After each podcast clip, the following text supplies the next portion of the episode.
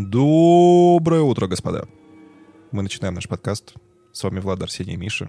Сегодня мы рассказываем отличную историю про не очень отличного человека. Сегодня наш под- подозреваемый, точнее уже не подозреваемый давно, это Уэйн Гейси, про которого мы будем рассказывать. Сегодня не будет фильма, сегодня не будет сериала. Мы будем основываться на Дамере, который в предыдущих выпусках, если не слушали, обязательно зайдите. И там мы говорили, что появляется такой клоун. Ну, в общем, вот про него. Маньяков и серийных убийц, не нарушаем российское законодательство, не призываем к насилию, а рассказываем истории, которые, к сожалению, произошли в жизни. А, Мы шутим, потому что юмор помогает преодолеть страх, это нормальная реакция психики, и если вы чувствительный человек, которого может травмировать true crime, то, пожалуйста, не слушайте нас. Мы не проводим журналистские расследования, а занимаемся исследованием открытых источников и предлагаем свои рассуждения, которые не претендуют на абсолютную истину. Ну, есть же референс все равно. Есть же оно, там много всяких таких. Еще Джокера вспомню. Ну, Джокер. Джокер. Сегодня у нас по-настоящему утро. Мы пробуем наш график на зубок и выясняем, когда мы можем комфортно записываться. Поэтому я и начал выпуск как э, Робби Уилли- Робин Уильямс из Good Morning Vietnam. Поэтому вот мы пытаемся понять, в какой момент времени мы максимально бодры и приятны, Ни но, к сожалению, ни в какой. Ладно, давайте к сериалу. Как Как- вообще мы пришли к идее записать выпуск про Уэйна Гейси? Идея для выпуска пришла из сериала про Дамера. В последней серии появился Уэйн Гейси, который мучил свою жертву, Ты, кстати, ее не топил. прав. Не в последний, а предпоследний. Предпоследний. Да, Он по- последний. там, по-моему, несколько раз он появлялся, во-первых, то есть такими легкими ом- омажами. Там был, было, была перекличка в последней серии, потому что казнили и крестили. Мгм. Ну, то есть там одновременно казнили Гейси и крестили э, Дамера. И до этого, по-моему, он тоже немножко появлялся Ну, такими будем, кусочками. будем- не будем проверять на прочность факты, будем, ск- скажем, в, в самом конце сериала. Вот. Была сценка, где Гейси убивал свою жертву, топил ее, пребывая в костюме клоуна. Вот. Очень такая выразительная сцена, и мы решили, чего бы и нет. Людей боятся клоунов, потому что Стивен Кинг придумал бояться клоунов. А, Я смотрела сериал про Дамера, вот эту последнюю или предпоследнюю серию, мы так и не выяснили, а, во время занятий спортом. И когда она началась, я подумала, что я включила не тот сериал, и произошел какой-то сбой на одном из пиратских сайтов. И как же мы это пропустили? Влада, ты что смотришь на пират? Я не могу осуждаю. смотреть. Она имеет в виду Netflix. Ко- Конечно, конечно. я- Netflix в России пиратский. мы осуждаем пиратство, конечно же. Да, абсолютно осуждаем. Абс- осуждаем, но выбора у нас немного. И, короче, я смотрела и думала, «М, наверное, это другой сериал, потому что там такая эстетика, все Вообще всё по-другому, да. сделано, интересно. И потом включается история про Дамера, где он якобы смотрит новостной выпуск про Гейси, и мы решили, что это будет красивым переходом внутри одного сериала, хотя история про Гейси, она неполноценная. А у художественного фильма действительно нет. Точнее, не трешового художественного фильма нет. Про трешовые фильмы немножко попозже. И есть документалка от Netflix, которую также снял Джо Берлингер, который снимал и про Теда Банди. Она в трех сериях. Вы можете ее посмотреть, к сожалению, нелегально. Легально в России никто не может посмотреть документалку, сто процентов. И, но она по большей части охватывает последнее убийство, а дальше хронология выстраивается уже исходя из задержания Гейси, его признаний, эм, обысков внутри дома. Поэтому нельзя сказать, что это такая полноценная история, но как дополнение вы, конечно, можете ее посмотреть. Документалки Джо Берлингера про маньяков, они классные. Раз пошла такая пьянка, я бы хотел напомнить, что сейчас в действие вошел закон, который запрещает пропаганду всяческого рода ЛГБТ.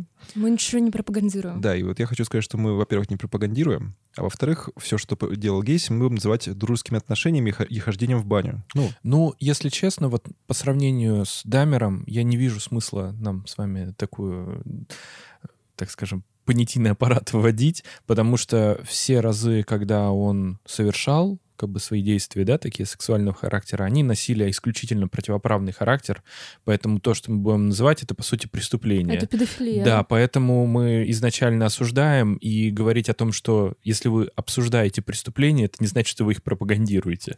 Если Вот. что, у нас есть адвокат. Да, поэтому в разрезе вот нашего обсуждения, как бы мы, естественно, делаем ремарку, что мы не поддерживаем все остальное, мы у нас дух морали и все остальное. За мы, мы- хорошее за все хорошее всего против всего плохого. плохого, да.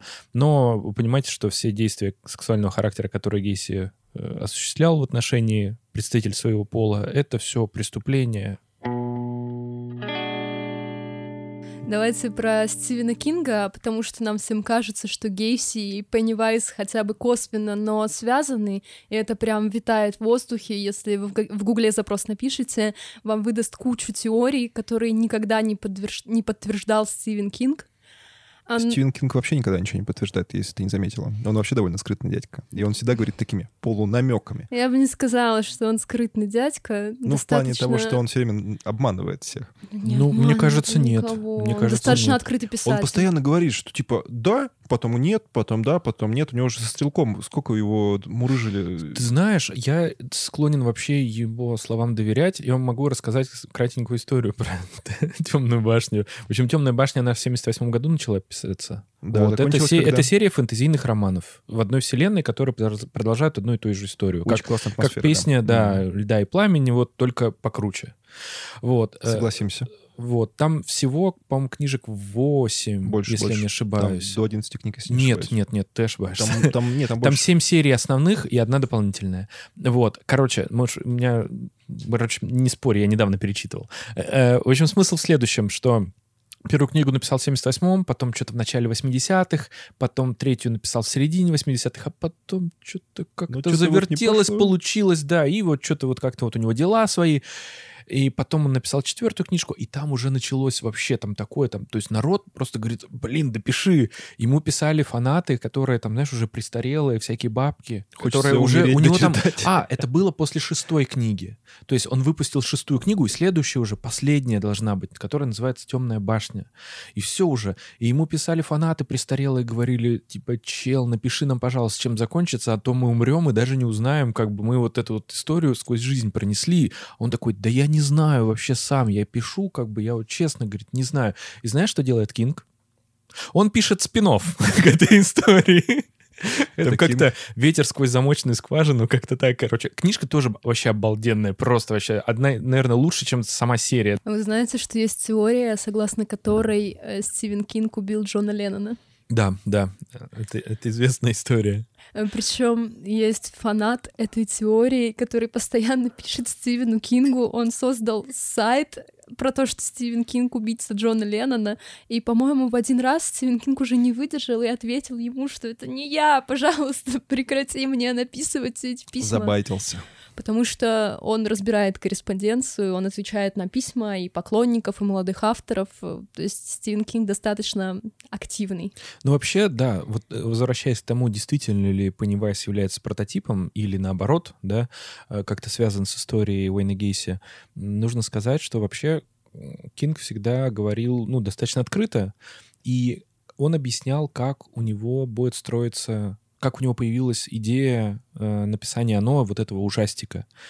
Обычно он пишет про то, что его самого лично пугает. То есть ему приснился страшный сон, что-то с ним такое случилось, он обычно обсирается и пытается это изложить в книге, как-то Как интерпретировать. будто бы очень логичный подход. Вот, и у него идея была такая, что кто-то из-под моста ухо- типа тебя похищает и куда-то тебя вот, ну, прямо забирает. А потом он увидел Рональда И- Не-не-не. И идея была в том, что э, кто живет под мостом? Тролль. тролля, вот, что это должен быть тролль. Но как он тебя заманит под мост? Ну, типа, ты ребенок, и ты видишь под мостом тролля. Я Первое, что ты думаешь, это не идти по этому Я мосту. сильно извиняюсь, но в моей вселенной под мостом живут бездомные. Ну, тролли, они и есть бездомные. Ты помнишь, э, вот если ты немецкий учила, ты должна знать песенку «Эрманна Ли, Эрманна Ли». Вот, это же та, та же самая история, что под мостом жила троллиха, и вот э, ехал рыцарь через мост, она вышла к нему и говорит, Герман Эллинг, Герман Эллинг, женись на мне. И я тогда Ну, тебе, мол, Вообще, это классическая сказка про тролля, который живет под мостом. Да, и, в общем, он интерпретировал эту историю следующим образом. А, если я не ошибаюсь, он писал... Оно, это же 70 конец 70-х, по-моему, начало Не скажу, не 80-х. помню. Ну, в 86-м он его опубликовал уже. Вот. Стивен Кинг быстро пишет, поэтому я да, не думаю, что да. у него... Ну, в общем, есть действительно фобия такая на клоунов, и она существовала вне зависимости от того, написал он роман или нет, на самом Мне кажется, деле. оно ее стригерило просто. Вполне возможно, да. Поэтому он, мне кажется, просто взял удачный образ и решил просто аудиторию прощупать, и это сошлось. Я не думаю, что как бы оно было написано именно по Уэйну Гейси. Давайте так. Мне кажется, что... Ну, Стивен Кинг в интервью, конечно, рассказывает, что он задал себе вопрос, чего дети боятся больше всего, и он подумал, что клоунов, и воплотил эту историю. Но мы должны понимать, что творческое мышление основано на восприятии реальности и воображении человека. Ну, он же То есть- пропускает через себя, получается. А, по сути, э, оно — это не списанный образ Суэйна Гейси, но Стивен Кинг обитал в этой среде, он по-любому видел миллион заголовков в духе «Клоун-убийца», «Посмотрите, сколько Ну, скорее всего, это трупов». просто про- зарядилось. Как это ему... как это? Внедрили. Внедрили, да-да-да. Вот это шок- Имплементировали. Да-да-да. И везде были клоун-убийца, фотографии Вейна Гейси, фотографии в костюме. И возможно, что Стивен Кинг не брал его как какой-то образец к действию, но это настолько витало на поверхности, вся эта тема, что она дальше трансформировалась в его идею про Пеннивайза, и, может быть, и сам Стивен Кинг не отдает отчета, откуда взялась эта идея. Потому что мы сами в своей голове что-то экстраординарное родить, ну, не можем. Все равно все связано с нашей реальностью. Любое фэнтези связано с реальностью. Любая антиутопия связана с реальностью. Да, пос- посмотришь в окно, эльфы, орки, гномы, все носятся Ну, в общем-то, так и есть. конечно. Особенно, если орки ты живешь в России. у нас на Большой Октябрьской. Да, у меня орки, он тут е- один тут был, на видеокамеру попал, его эльф оценивал. Хоббиты вокруг бегали. Да, Ну, не нужно- хоббиты спали все. И нужно понимать, что Стивен Кинг в целом э, вдохновился образом одного маньяка, как минимум для создания художественного произведения. Это повесть «Счастливый брак». Она основана на истории маньяка Битикея э, Денниса Рейдера. Скорее про его жену, которая даже не подозревала, что ее муж маньяк на протяжении Как будто бы очень лет. хорошая история для книжки. Ну, со стороны жен- жены, на самом деле. Потому что кто знает, кто твой муж? Но повесть действительно классная, действительно интересная. И как бы, а вот про Уэйна Гейси мы говорим как э, некий информационный повод, который просто существует в медийном поле, и, может быть, это еще больше подтолкнуло Стивена Кинга к созданию страшной сказки про клоуна Пеннивайза. Возможно, просто амаш. Возможно, просто он, правда, начитался новостей, и в какой-то момент одно с другим сошлось у него про тролль под мостом и клоуна, и вот все как-то слилось. То Согласен, согласен. Э, Творческие люди иногда просто не зная, что это какое-то произведение существующее, да, они пишут как бы что-то свое, оказывается, что это плагиат. Но это Это сделано да, не, не это- с целью того, чтобы просто украсть, да, потому что, например, известные люди делают. Знаете, историю совсем недавно группы Анакондас. Нет. Они альбом выпускали года три, что ли, назад, и они стырили песню то ли у Дэвида Боуи, то ли... М. Короче говоря, у какого-то рок-музыканта из 80-х. Просто интро один в один. А а это очень логичный гитарный ход. Ну, то есть это такой Ну риф, да, как да, бы да. очень простой, очень понятный. Понятно, что он его где-то слышал, но он его сыграл, и говорит, ничего себе, я велосипед изобрел, как классно. А оказалось, что это байт. И у него действительно, ну, как бы они отчисляют какие-то лицензионные от- отчисления вот Ну, автора как будто бы ничего и страшного. Ну, много же такого. Ну, такое и- бывает, такое бывает. И Мне Металлика кажется- тоже в свое время много чего так... Иногда ты видишь классную идею, ты с ней живешь, ее перерабатываешь, и в конечном итоге ты даже не помнишь, откуда она к тебе пришла. И в этом нет какого-то умышленного воровства.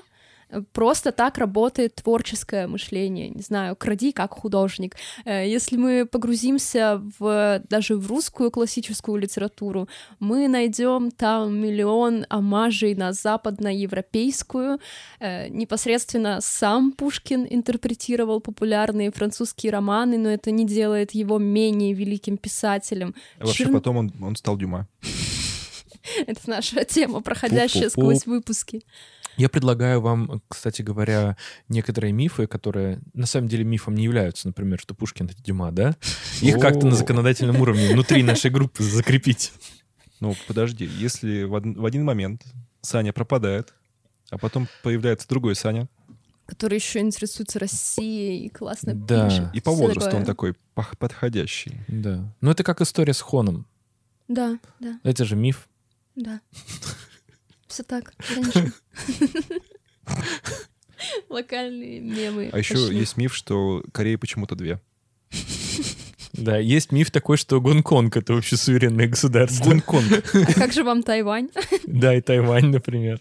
Ну, это все неправильно. Давайте Есть мы, еще миф про демократию в одном государстве. мы осуждаем. Осуждаем такие шутки. Мы осуждаем демократию. Осуждаем Демократию мы тоже осуждаем.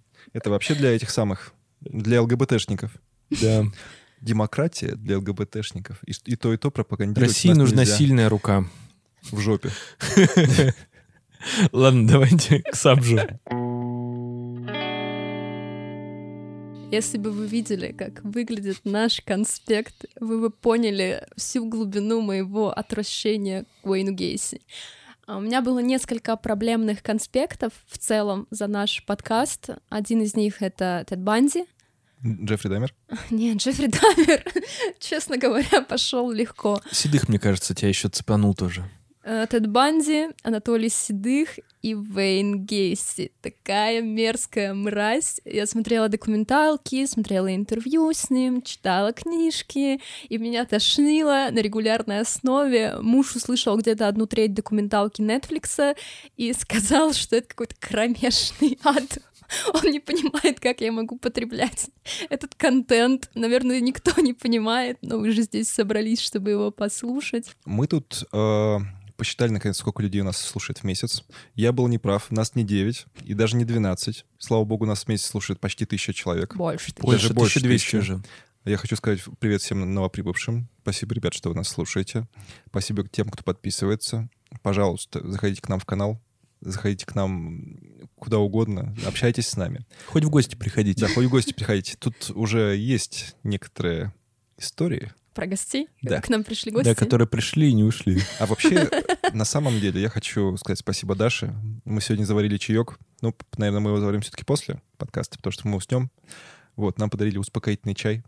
Это первый донат в подкаст.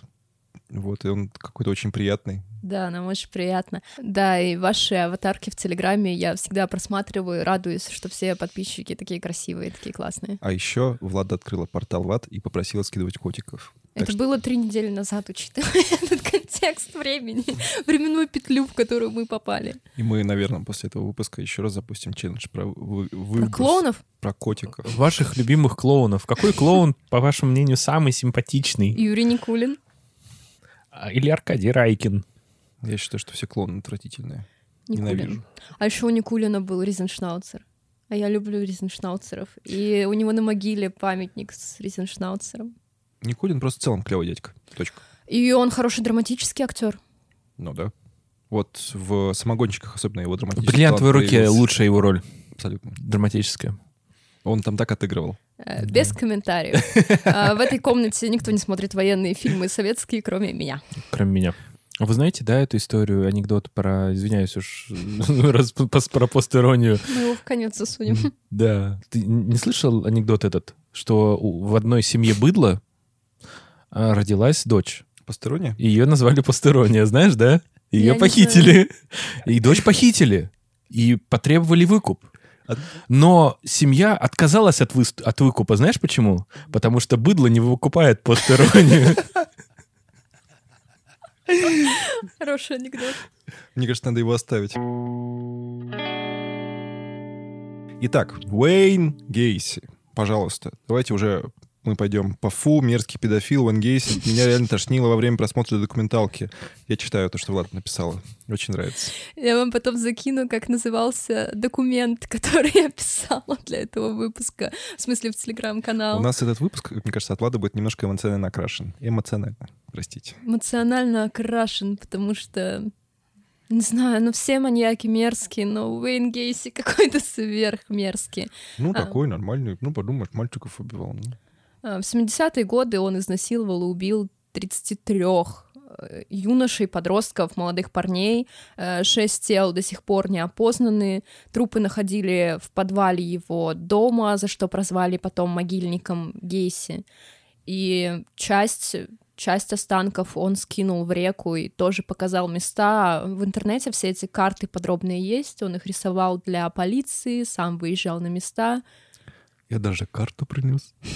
И сейчас покажу вам, откуда готовилось нападение. Самое страшное, на мой взгляд, что никто не знал, что в городе орудует маньяк. То есть, по сути, Уэйна Гейси поймали за счет одного преступления, да, когда он похитил э, подростка из благополучной семьи. Не спойлери. Мы это расскажем чуть попозже. Нет, мы это расскажем чуть попозже, я чуть-чуть э, даю контекста. И его поймали всего лишь за одно преступление, даже не подозревая, что в городе регулярно пропадают юноши и подростки. И полиция отвечала родителям что-то в духе «Ой, да нагуляется и придет. Он просто от вас бежал. Ну, да, правильно. когда-нибудь А как- вернется». как, по-другому-то? Ну вот А по-другому никак. В темнокожих в кварталы приходишь, там вот стреляют, вызывают э, полицию, они говорят, да а чё, ну это у вас же темнокожий квартал, чего вы удивляетесь Работает вам не резиновая попа. Уэйн Гейси, мерзкая мразь. Сейчас мы расскажем про его детство. Уэйн Гейси родился 17 марта 42 года в Чикаго в семье Мэриан Лейн Робинсон и Джона Стэнли Гейси. У Джона было две сестры, старшая Джоан и младшая Кэрон. И так как родители сами были католиками, дети учились в католической школе, Отец Джона Гейси был машинистом, ветераном Первой мировой войны, а мать домохозяйкой. Э, У Гейси есть польские и датские корни. Бабушки и дедушки были переселенцами, родители Гейси уже основались в США. Э, По словам Джона Дугласа, привет, охотник за разумом, наш, наверное, любимый агент ФБР, э, семья была не особо благополучной, потому что отец Джона регулярно пил, бил жену, маленького Джона, почему-то у него было пристальное внимание именно к сыну, он называл его тряпкой, считал, что он менее одаренный, чем его дочери, менее одаренный, чем его дочери, это моя формулировка, отец Гейси говорил не так. Наверное, он говорил, что он тупой. Он, да, что он тупой, что он вырастет гомосексуалом, это тоже моя Па-па-пам. формулировка. Ну, то есть эм, как-то он очень предвзято относился к сыну. Возможно, тот просто не соответствовал его критериям о мальчике, потому что Уэйн Гейси был болезненным и слабым. И не проявлял какие-нибудь наклонности мускулинности, может быть. Ну да, Ну, а сам отец ведь ветеран, напомню. Ну, а он и это ветеран, всего, да. извините меня, Первой мировой войны, А которая вообще вообще была апофеозом просто жестокости. Это да. Поэтому, да, человек, который просто адекватно себя ведет, в глазах, наверное, такого человека Просто будет девка. пусечкой, да. Да-да-да. недостаточно мускулинный. А, Уэйн Гейси был слаб здоровьем, он страдал от полноты уже в детстве, и в школьном возрасте он начал регулярно терять сознание, никто не мог найти причину Да, его угадаю. самочувствия. Инсулин? Нет, нет, Нет? травма. Травма.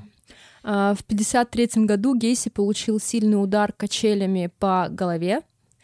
Если честно, я тоже один раз в своей жизни получила Подожди, сильный удар качелями Опять же, по голове. вот кто из нас не получал удар качелями по голове? Смотря Я, как ударишься, если честно. я не получал, я с них падал. Короче говоря, что только не делал, у меня за всю жизнь как-то не получалось ни один раз головой удариться. Видите, какая проблема? Ну Миша ладно, маньяк, Я, я и тоже при падал. Я тоже падал, я но падал башкой вниз. Нет, нет, вот э, прям вот э, я падал э, с высоты вагона железнодорожного на спину, короче говоря, что только не Я делал тоже- вообще. Я так копчик повредил. Да, но я, у меня серьезных травм как бы не было. А- а- Одно было исключение, но это вообще мелочи жизни все. Ну, в общем, ни разу у меня не получилось так, чтобы я головой ударился на самом деле. Не, но у меня был случай, когда я влетел ба- башкой в лобовое стекло. Мгм. Ну, это, ну с да, да, стороны. да, То есть тут как бы случай. тоже ушиб мозга все дела. Да. Поэтому, в общем-то, да. Ну, А ты, было а ты э, лобной частью ударился? Ага, значит, Ну. ты эмпатию утерял. Получается все. Арбитральная лобная доля. Миха, если шо, если шо, вместе, вместе. Там в лобных долях контроль за нашим социальным поведением. Так, я ударилась качелью о затылок, не об лоб. Но я не сильно ударилась, я просто бежала, хотела прыгнуть на вот эту крутящуюся карусель, и меня сзади догнала, я была маленькая очень. Ну, Даже в больницу не потребовалось ехать. Мне кажется, в наше время мы как-то были чуть более, точнее, наши родители были чуть более спокойными в этом плане. То есть сейчас, мне кажется, ребенка, да, там вот маленькая ранка уже в больницу везут. А, а мы, типа, кушали землю, и было нормально. Просто представления о родительстве меняются, и сейчас гиперответственный и гипервовлеченный родитель — это якобы норма, что надо печься о своем ребенке очень сильно, иначе остальные члены общества скажут тебе, что ты ужасный человек. Я тут слушал э, подкаст буквально 30 секунд. А, в общем, там было про иммунитет, про болезни иммунитета и так далее. И очень прикольный факт, что, ну вот мы там, когда на даче ездили, например, в детстве, мы же брали морковку из земли, ее выдергивали в ведре, в котором, там, не знаю, сточная вода просто сверху капала, ее помыли как-нибудь и кушали, и было нормально, и никого мысли не возникало того, что она грязная. Мгм. И вообще это нормально. То есть, типа, у тебя формируется иммунитет за счет этого, что бактерии появляются, и вот, собственно, это хорошо. А сейчас детки, в общем, проблема в том, что у них не формируется иммунитет нормально, потому что все кристально чистое, вылизанное, ну, типа, в, в квартирах, и не ездит на дачу. И, мол, в этом сейчас проблема, врачи про это говорят. И ну, что- на самом деле эта история была... Это доктор Комаров, да, ведь? Или Комаровский? Как... Комаров, по-моему. Ну, в общем, есть вот педиатр известный, который просто у него был свой ТВ-шоу. Э, Значит, он рассказывал эту историю, что это был- было так или иначе в разные времена. С того момента, как только стало возможно там с мылом мыть пол, вот, были действительно такие родители, которые отлучали полностью своих детей от, значит, каких-то опасностей, бактерий, и те больше всего Болезнь. подвергались, Мгм. да, болезням. Вот, поэтому, да, если так, у вас есть ребенок, и у вас есть, например, домашнее животное, там, собака, не мешайте ребенку Каши- кушать какашки. кушать какашки и еду собаки. А, Но есть история про иммунитет. А, Та же самая штука про стерилизацию бутылочек, которая была в Советском Союзе нормой, а этого делать не стоит. Ну, врачи не рекомендуют, по крайней мере, доказательные. Но есть еще и социальный мир, который ребенок должен освоить для того, чтобы получить личный опыт, пережить кризис и дальше стать полноценным человеком, который не боится сам решать проблемы. И когда родитель ограждает его от всего, ребенок не может справляться с любыми трудностями, даже если это запись, я не знаю, в МФЦ, когда он вырастет. И поэтому мы доходим до Уэйна Гейси, которого немножко отлучали от всего. Поехали. А, Когда Гейси ударился на детских качелях, в мозгу появился тромб. А, В течение нескольких лет, опять же, мальчик страдал от обмороков и эпилептических припадков. Э, В итоге он оказался на операционном столе, и врачи не понимали, опять же, чего тянули родители и почему они не обращали внимания на обмороки сына. Также Гейси страдал от избыточного веса, из-за слабого сердца ему были противопоказаны школьные занятия по физкультуре, то есть, естественно, вообще никакого спорта в его жизни не было, не говоря уже о секциях. Ну, то есть ему на уроки ходить нельзя, а какой там американский футбол или теннис или еще что-нибудь. Что вызывало ну, очень негативную реакцию со стороны его отца. И в возрасте от 14 до 18 лет э, Гейси провел в больнице около года. И он сам в поздних интервью объяснял этим фактом, постоянным нахождением в лазарете, э, свою неуспеваемость в школе, потому что Гейси учился очень посредственно, на тройке, ну и оправдывал все ожидания своего отца, который, скорее всего, его как-то ненавидел. Ну, то есть ты тупой, ты слабый, ты плохой, это то, что говорил отец Гейси. Гейси от- отвечал ему абсолютно тем же, да, я плохо учусь в школе, я постоянно болею. причем отец э, считал, что у Уэйна синдром Мюнхгаузена, это опять же я сформулировала, а Он не его хочет отец. на, вёд- на ядре по- куда-то полететь. Да, на ядре летит. А, Синдром Мюнхгаузена, когда человек прикидывается, что он болеет, для того, чтобы получать внимание. А, Есть перенесенный синдром Мюнхгаузена, когда мать или отец делают вид, что его ребенок болеет. А это разве не ипохондрия называется? Нет. Ипохондрия — это другое. Ипохондрия, когда ты очень о себе заботишься, и тебе кажется, что у меня там заболела голова, наверное, это рак, мне надо пройти МРТ. Вот это ипохондрия. Мгм. А синдром думал, это у тебя Мюнхгаузена... М? Я думал, у тебя такое. Нет. Я шучу. А, у шучу. меня легкая Мы не ипохондрия. А синдром Мюнхгаузена — это когда ты имитируешь симптомы, например, можешь пить какие-то таблетки, чтобы тебе стало плохо, э, добавлять, я не знаю, мыльный раствор, которым посуду моешь себе в чашку, а потом, ой, у меня болит желудок, я такой больной и несчастный. И отец подозревал, что у Гейси синдром Мюнхгаузена, что он, тупо говоря, придуривается. Хотя ни его мама, ни его сестры, ни его школьные друзья не считали, что Гейси придумывает болезни. Он на самом деле слабый ребенок, и, как я поняла, у матери была довольно тяжелая беременность. Она забеременела, получается, вторым ребенком в 33 года, и тогда врачи говорили, 33 или 32, и тогда врачи говорили, что это достаточно поздно, и они не могли обеспечить ей нормальный уход. Вообще в России все еще есть критерий старородящий, его даже ставят в роддомах женщинам после 27 лет. Хотя на самом деле риски от ранней беременности и от поздней беременности примерно равны, и в целом идеальный возраст деторождения по версии там, доказательной медицины это 20-35 лет.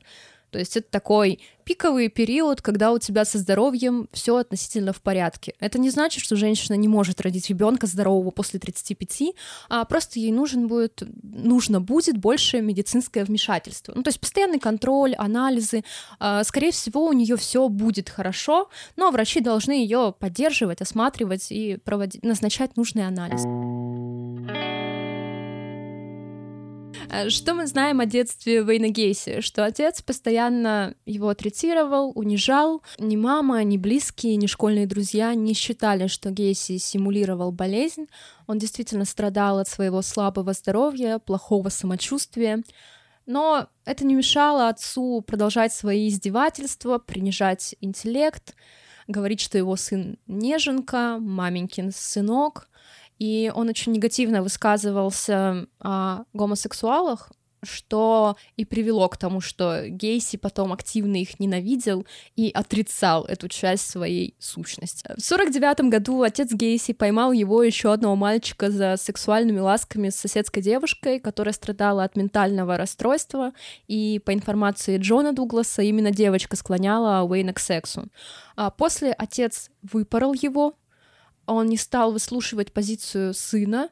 Э, сам Гейси, кстати, в своем интервью от 93 -го года рассказывает, а, якобы этот инцидент произошел, когда ему было три года. А, звучит как-то не очень достоверно, но и Уэйн Гейси склонен к вранью, будем честны.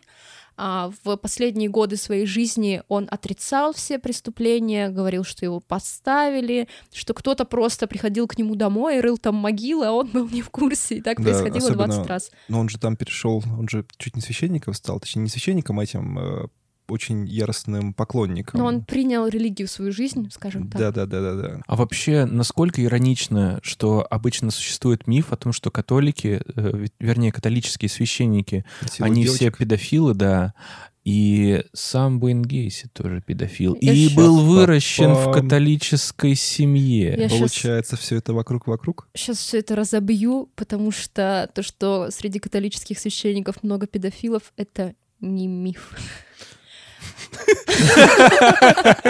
Ну, правда. А, есть отличный художественный фильм «Центры внимания». Он основан на документальных, документальных фактах, так это назовем. И он рассказывает историю журналиста, который провел масштабное расследование об изнасилованиях детей в рамках католической церкви.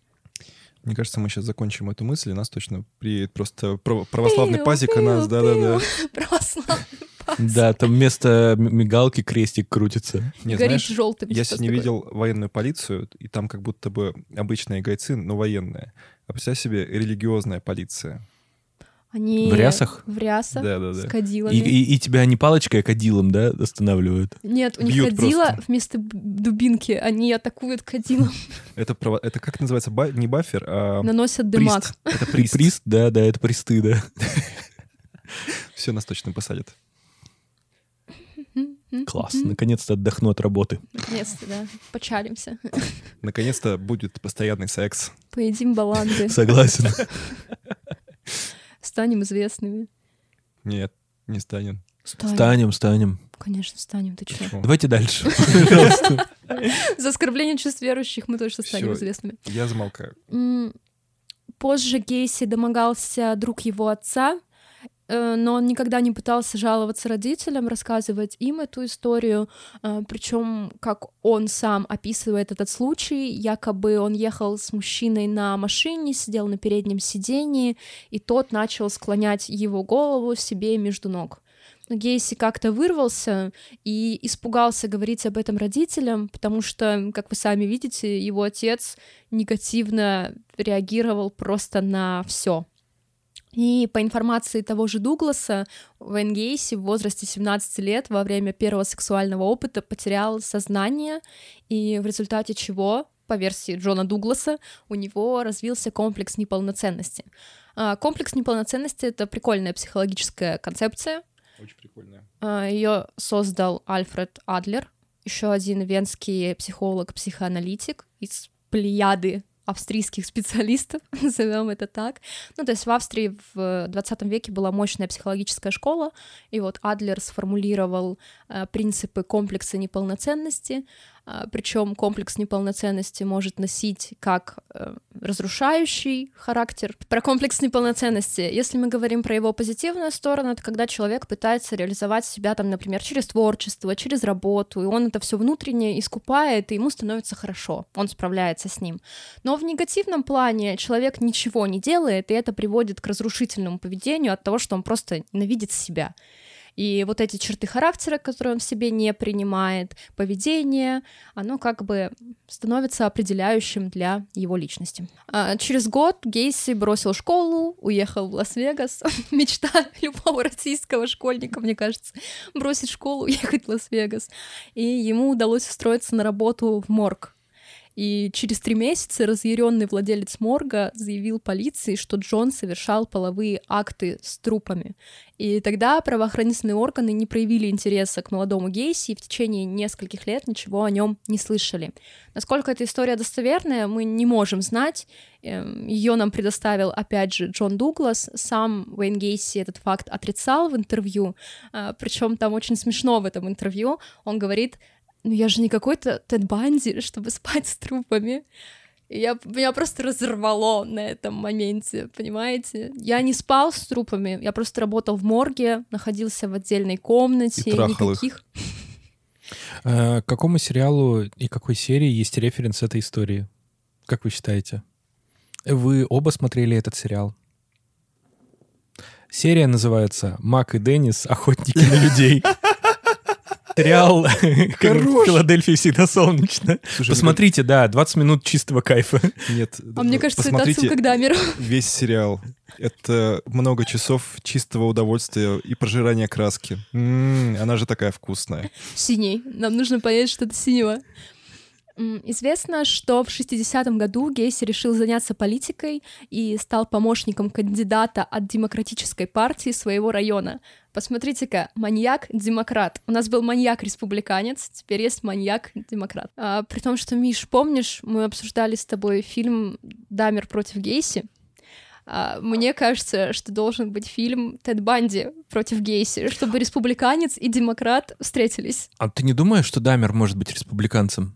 Мне Ну, кажется, он не демократ, знаю. кстати, исходя из его жизненного поведения. В том же году отец купил сыну машину, а, при этом Гейси старший шантажировал своего ребенка этой самой машиной. То есть это не хороший поступок, мол, на, держи тачку, тебе будет удобно, потому что мы в США, тут нет пешеходных дорожек.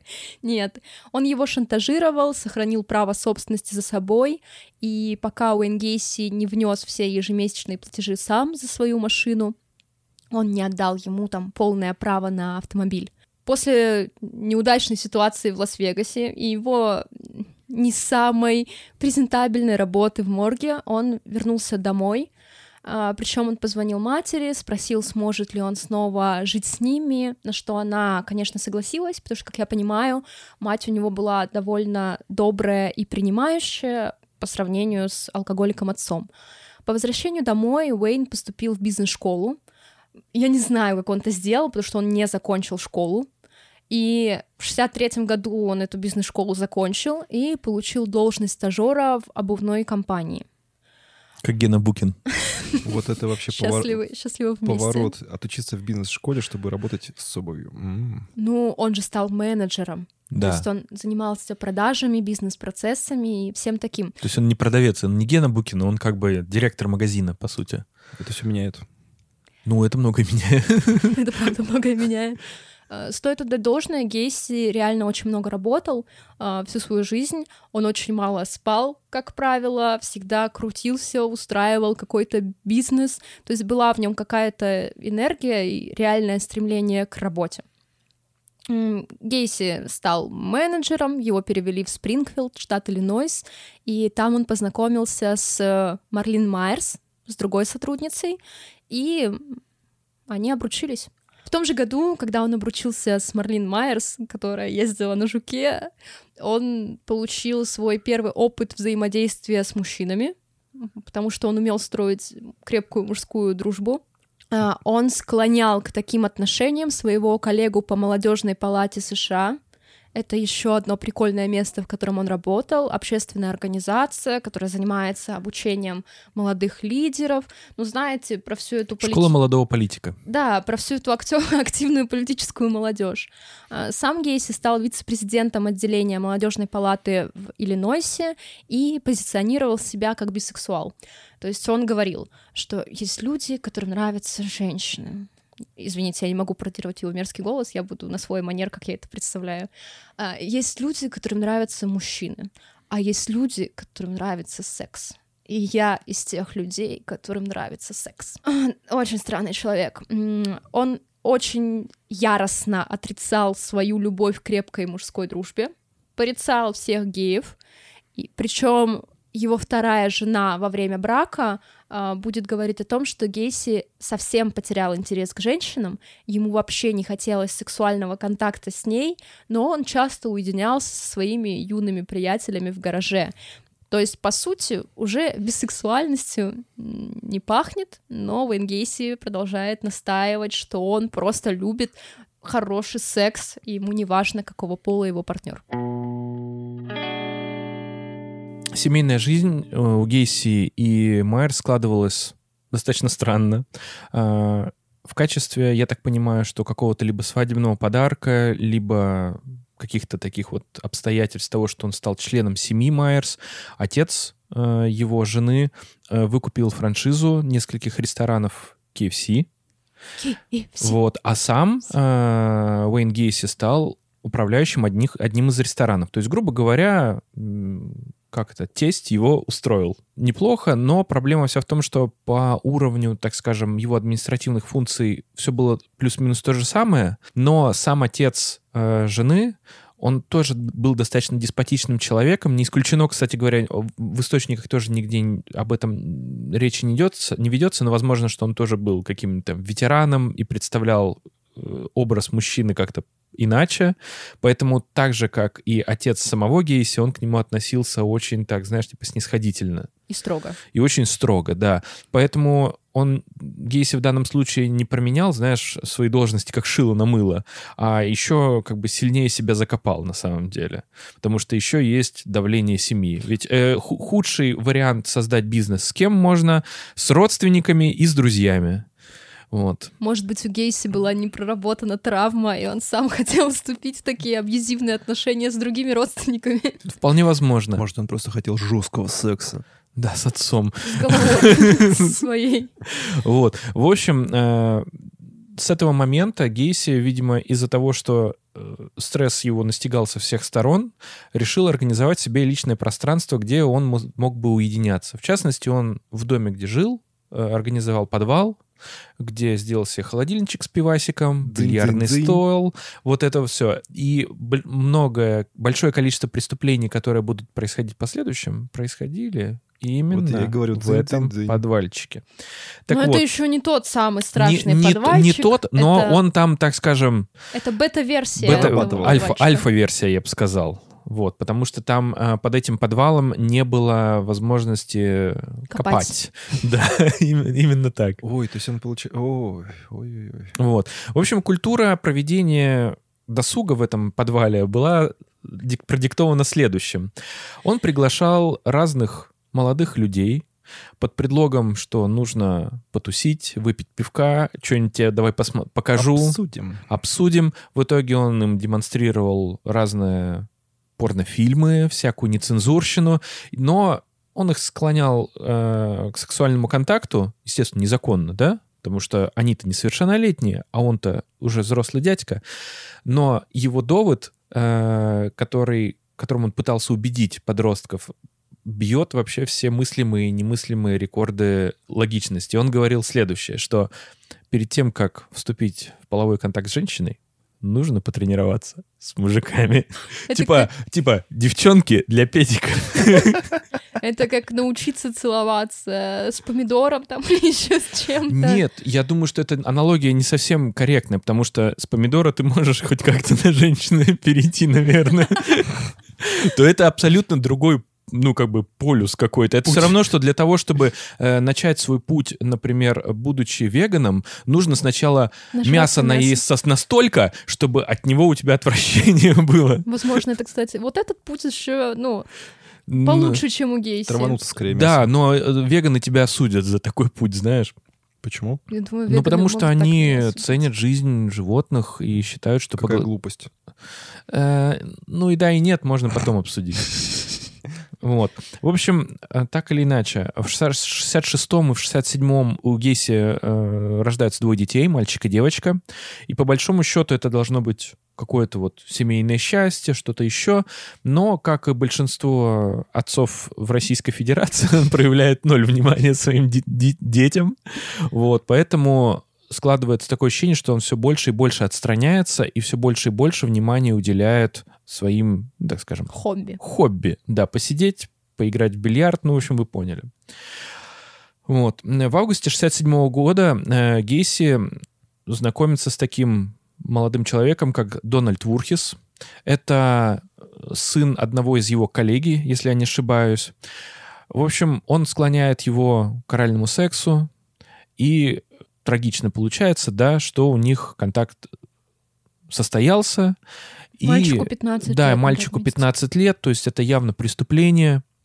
Вот, и мальчик первое время не рассказывает о произошедшем. Среди молодежи, наверное, это еще как-то не было так сильно порицаемо, то среди вот этих вот бэби-бумеров, да, которые в послевоенные годы, э, так скажем, заполонили всю Америку, то э, в другой среде, в которой вот общался отец молодого человека, сам э, Гейси, это было такое, Мне еще кажется, сомнительное. что есть в этом проблема мужского изнасилования. ну да, в То том есть в числе. России по-прежнему, если мужчина обращается в полицию с заявлением об изнасиловании, к нему не относятся серьезно и как к человеку, пострадавшему от сексуального насилия.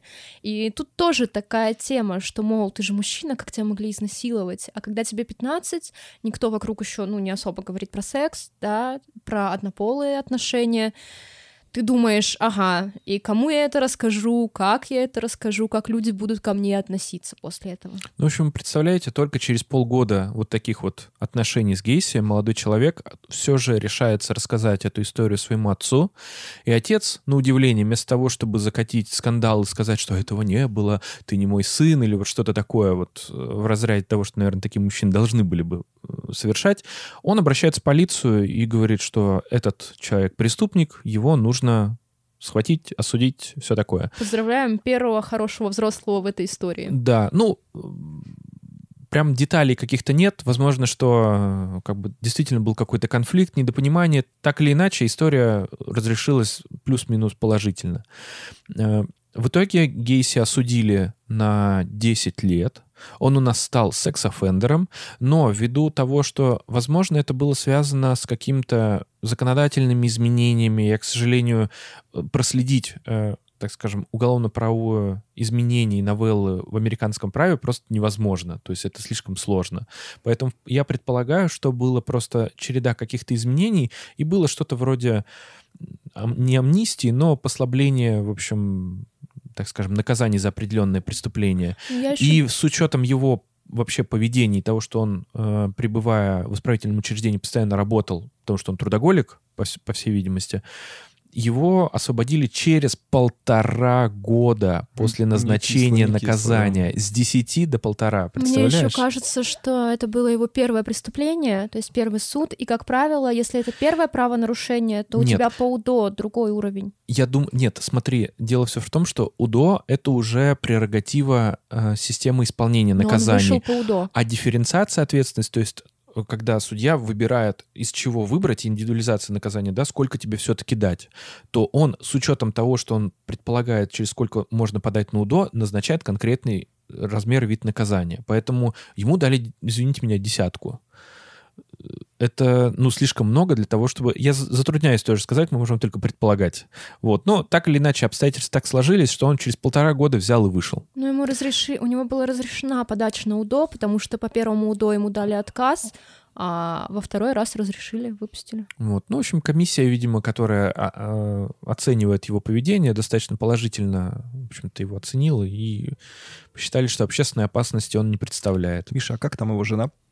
А жена от него ушла ровно в тот момент, когда суд установил его виновность в совершении преступления. Вот это неожиданность. Так поступают на самом деле большинство супругов, э, напомним, даже в россий- российском сериале, да, э, Седых э, жена также подала. Ну, в общем, эта история, это обычная история на самом деле. Но сам Гейси объяснял это очень забавно. Он такой, моя жена меня любила, она верила в мою невиновность, но ее шантажировал отец, который сказал, что заберет у нее детей и дом и все, если она со мной не разведется.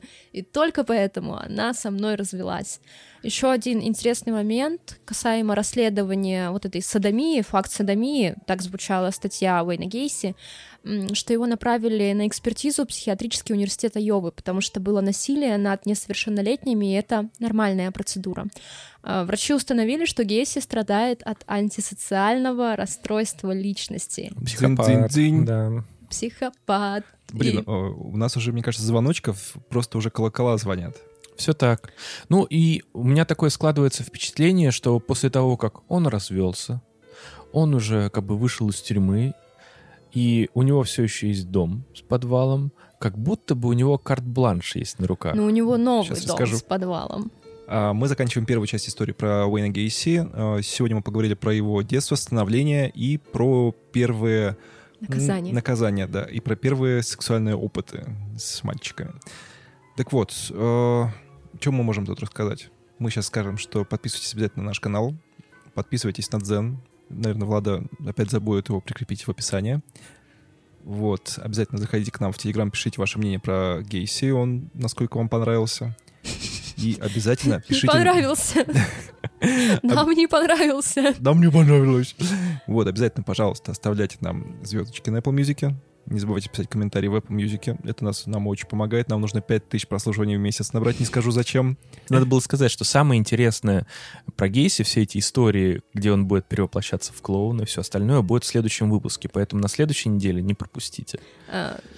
Гейси вообще в классификацию как-то встраивается спокойно, да, ну, в смысле, ничего странного не произошло, когда он стал маньяком. У него агрессивный отец, который его ненавидит, он болезненный, у него нет никаких успехов в школе, Да уже не звоночки, уже колокола бьют. колокола бьют изо всей силы, и в конечном итоге психиатры ставят ему антисоциальное расстройство личности. И при том, что логично, после такой экспертизы человека нельзя выпускать с десятилетнего срока, да, по прошествию там, ну, почти двух лет. Очевидно, что если у него психопатия, он не остановит свое преступное поведение, не получив наказание. То есть ему даже не объяснили, что это плохо. Он посидел год и восемь, поработал Год и поваром. шесть. 18 месяцев А, он год и сидел. шесть. Потусил с ребятами, поработал поваром, ничего с ним страшного в тюрьме не произошло. И он вышел на свободу с полной уверенностью, что он может оставаться безнаказанным. И как раз во втором выпуске про Уэйна Гейси мы расскажем, как он оставался безнаказанным очень долго. Э, Не переключайтесь, возвращайтесь к нам на следующей неделе, мы вас очень любим. Всем пока. Не любим. Любим, любим, не переживайте. Пока-пока.